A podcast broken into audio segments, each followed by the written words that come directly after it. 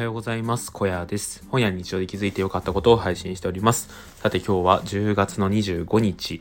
えーと、水曜日ですね。皆さんいかがお過ごしでしょうか？ということで今日も小屋ラジオを撮っていきたいと思います。はい。ということでですね、今日話していきたいことなんですけど、えー、今日はですね、自己肯定感に対しての考え方ということでですね、お話をしていきたいと思います。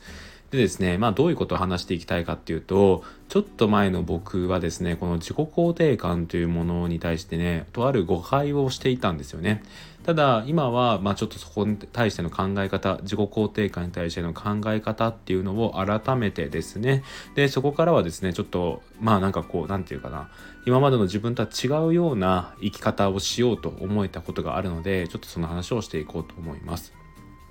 で、あのまあこれまず皆さんに聞きたいことなんですけどまず自己肯定感ですね。皆さんはですね自己肯定感高い方ですか？低い方ですか？これはですね、まあ、言い換えるならばあなたは自分に自信がありますか？それとも自信がないですか？っていうようなねことを、えー、聞いているのもと同義だと考えていただければだ 同義だと考えていただければと思うんですけどまあね人によると思います。本当にこう自分に対して自信がある人はね、そんじょそこらのことじゃね、まあ、揺るぎない、揺るがないってことがあると思いますし、まあ、自己肯定感、自信が低い人っていうのは、逆に、まあそのちょっとのことで自分なんてっていうようなね考え方になってしまったりとか、なんかね何をするにも自分に対して何て言うかな、自信を持てないことが多いんじゃないのかなっていうことを思います。でですね、あのー大人である以上多分多分というか僕としては自己肯定感が高い方がやっぱりいいんじゃないのかなっていうことを思っています。でこれねちょっと考え方が難しいとこではあるんですけど自己肯定感が高いっていうことが何だろうな思い上がりみたいな形になっちゃって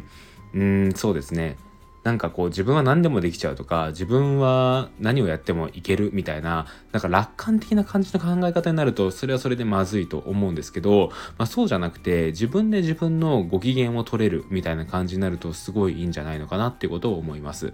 まあ、例えば、まあ、会社でですねまあ仕事で何かこう怒られることがあったとして、まあ、それに対してやっぱどうせ自分なんてダメなんだってって思ってしまうのが自己肯定感の低い人だと思うんですけど、まあ、その一方で自己肯定感高い人であればそうやって怒られた時もこれはこれで確かに自分に対して落ちてもあったんだけどこれをしっかりと、えー、反省して次に生かしていけば自分は大丈夫っていうふうにねこうやって思うことができればそれはですね自己肯定感が高くていいことだと思うんですよね。うん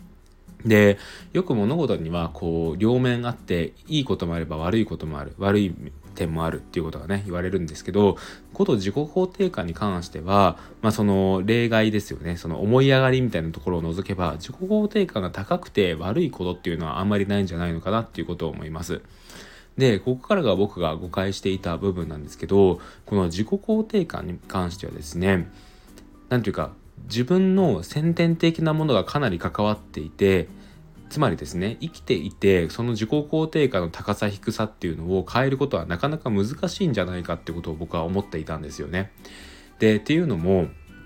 僕自身ですね自己肯定感かなり低い方だったんですよ。うん。なんかその自分なんてってことをすぐ思ってしまいますし、そうですね。さっきの例で言うならば、そうやって怒られた時っていうのも結構引きずってしまうタイプなんですよね。で、そうやってその自分の自己肯定感の低さっていうの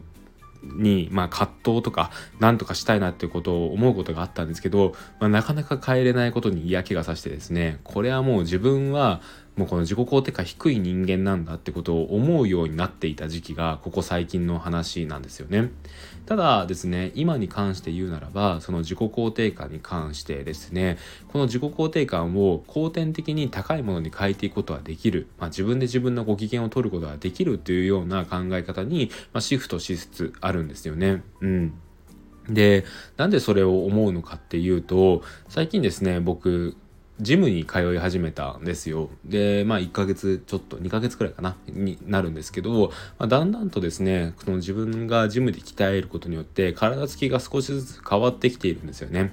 まああの普段から僕のことを知っている方が見ればですね何がそんな変わったんだろうって思うかもしれないんですけど、まあ、僕としてはですねちょっとずつなんか胸の筋肉ついてきたなとか、まあ、そういうことを思うわけなんですよ。でその体の変化を見た時にああなんかちょっと自分前よりも自信ついたなってことをねその時ふと思ったんですよね。なんか人と話してる時も堂々としていられるっていうのもありますし何か傷ついた時とかがあったとしてもなんかそのまた筋トレをすることによって自分のなんだろうな自己肯肯定感みたいなことをまあ一回一瞬は下がるんですけどまた上げることができるような感覚があってなんかそうやって自分の自己肯定感って後天的に変えることができるようになるんだなってことを思ったんですよね。うん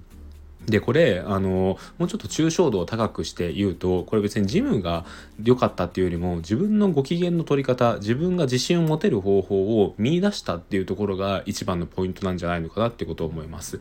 なので、まあ、人によってはですね、まあ、普段からジム通ってても自己肯定感低い人がいると思うんですけどそれはそのジムに行っている自分っていうのがあんまり変化を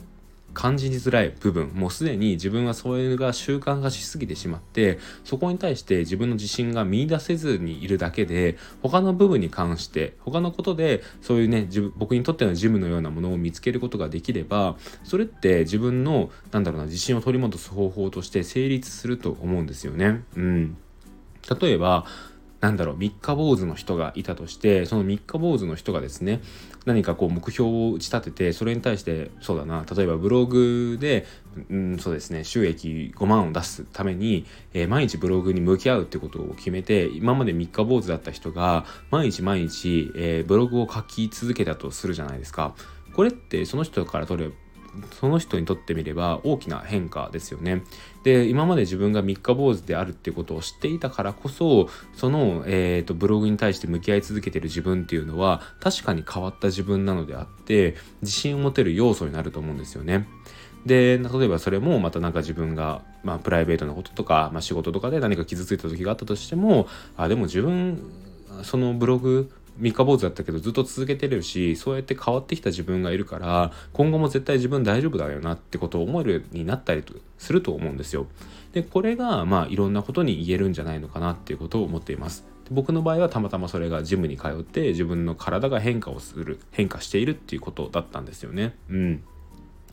で何て言うかもう一個僕誤解していた部分があってその自己肯定感が低いっていうことに関してもうその低さっていうのはどうしようもないから他人からの承認っていうのを得ることによって自分の自己肯定感を無理やり上げるみたいな感じにしていたんですよね。まあ、というよりもうん、補助を使っていたみたいな感じですかね。うん。まあ、例えば僕と付き合いのある方から、なんか僕のことを褒めてもらったりとか、なんかそういうことをしてもらうことによって、あ、自分そういう面があるから、なんとかなりそうだなってことを思ったりして、なんとなくこう自分の機嫌が良くなったりとか、自分の自己肯定感が一瞬上がることがあったんですけど、まあ、これはですね、僕はそれにずっと今まで頼った、頼ってたんですけど、まあ、ドーピング的なものだっていうようなね、考え方に変わりましたね。うん。やっぱり基本は自分で自分のご機嫌を取る。自分で自分の自己肯定感を上げるっていうのがメイン、基礎になっていて、あくまでその他人からの承認とか他人からの褒められるっていうことで得られる自己肯定感っていうのはサプリみたいなもんなんですよね。うん。で、普段ずっとあるもんじゃなくて、そのたまにあるもんだっていうような認識の方がいいと思います。でこれがそうじゃなくて何ですかねそのメインを他人からの承認の方に捉えてしまうとどうなるかっていうとその他人からの承認欲求モンスターみたいになっちゃうんですよね。うん、なんかその褒められるようにちょっと仕向けてみたりとか何か自分が褒められないことに対して気に食わなかったりとかなんかそういう風になってしまうと思うんですよ。でそれをしてしまうとやっぱり他人への接し方としてもまあ健康的ではないですし自分の自己肯定感の取り方としてもその他人が軸になっちゃってると他人のその何て言うんですかねさじ加減で左右されてしまうと思うのでそれはですねやっぱりこう自分の自己自己肯定感のなんだろうなコントロールが難しくなってしまうと思うのであのやっぱ基本は自分で自分の機嫌を取るみたいな感じがいいんじゃないのかなっていうことを思います。うん食事とかだってそうですよね。やっぱりメインは普段3食食べている食事が一番の自分の栄養源になっていて、サプリっていうのはあくまで補助的に取るものだと思うんですよね。取っても取らなくてもいいっていうものも結構あると思います。で、同じで、まあその自己自己承認欲じゃなくて自己肯定感ですね自己肯定感に関しても自分で基本的にはメンテナンスをしてそうじゃない部分っていうところに関して、まあ、そうじゃないっていうかまあその何ていうかあんまり期待はせずにたまだたまに褒められたらそれはそれで、まあ、ありがたく受け取受け取るいただくっていうような形がいいんじゃないのかなっていうことを思っております。うんはい。まあなんか結構ね、自分の伝えたいことを伝えれたなっていう気がしますかね。うん。でねそうやって今僕にとってジムに行って体を変えるっていうことが自分の自己肯定感のメンテナンスにつながるってことが分かったんですけどこれですね逆に言うと何て言うかその自分をちゃんと自分らしくというか何て言うか整った生活を続けていることによって自己肯定感っていうのはメンテナンスできるのであってそうじゃない自分例えばジャンクフードばっか食べて運動全然しなくて肌とか、えー、体がどんどんなんか悪い方に行ってしまうみたいな感じになってしまったらもう保てる自己肯定感も保てないなってことを思ったんですよね。だからこそ日々のメンテナンスっていうのがすごい大事だなってことを思いました。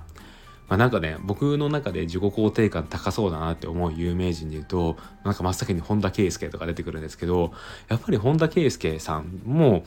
まあそのサッカーで、まあ本当にすごいプレーしてる人ですけど、日々の食事管理とかめちゃくちゃしっかりしてますよね。うん、考え方とかも自分の大事なものがあって、多分その自分っていうものを曲げないっていうことがある意味で自分を自分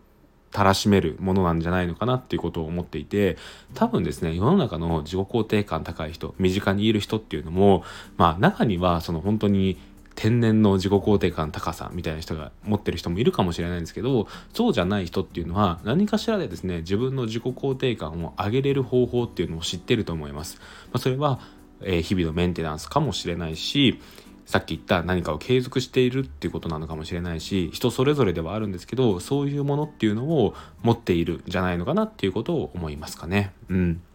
なんでですね僕も最近の目標はその腹筋を割るっていうこととあと体重をですねあと3キロくらい減らすことなんですけどそれを達成した暁にはですねもっと自分のことを好きになれるんじゃないのかなっていうことを思っております。はい。ということでですね、今日は自己肯定感に対しての僕の誤解っていうことをお話ししてみました。この放送が何かしらの役に立っていれば嬉しいです。はい。ということでですね、ここからはアフタートークなんですけど、10月25日か25日といえば、僕の中では給料日だなっていうような認識がかなり強いんですけど、皆さんもそうですかね？なんですけど僕ねまあこれ回3社目なんですけど1社目2社目は25日支払いだったんですけど今回の会社は15日支払いなのであの、ね、今月まあ働き始めてるからまだ入らないっていうのもありますし来月の15日なんですよね。だから何て言うかこの25日っていう感覚25日が嬉しいっていう感覚がちょっとねもうなくなっていくのかななんてことを思っております。なんかねそのまあ今って記帳とかせずにネットのアプリネットスマホアプリですぐに自分の残高通帳残高ですよね確認できるじゃないですかあれを25日の朝に確認するっていうのがなんかすごい嬉しくてワクワクして見ていたんですけどこれからそれが15日になるんじゃないのかなっていうことを思っておりますはい、えー、そんな感じで今日の声ラジオここで終わりたいと思います。最後まで聞いていただきありがとうございました。それではまた次の放送でお会いしましょう。バイバーイ。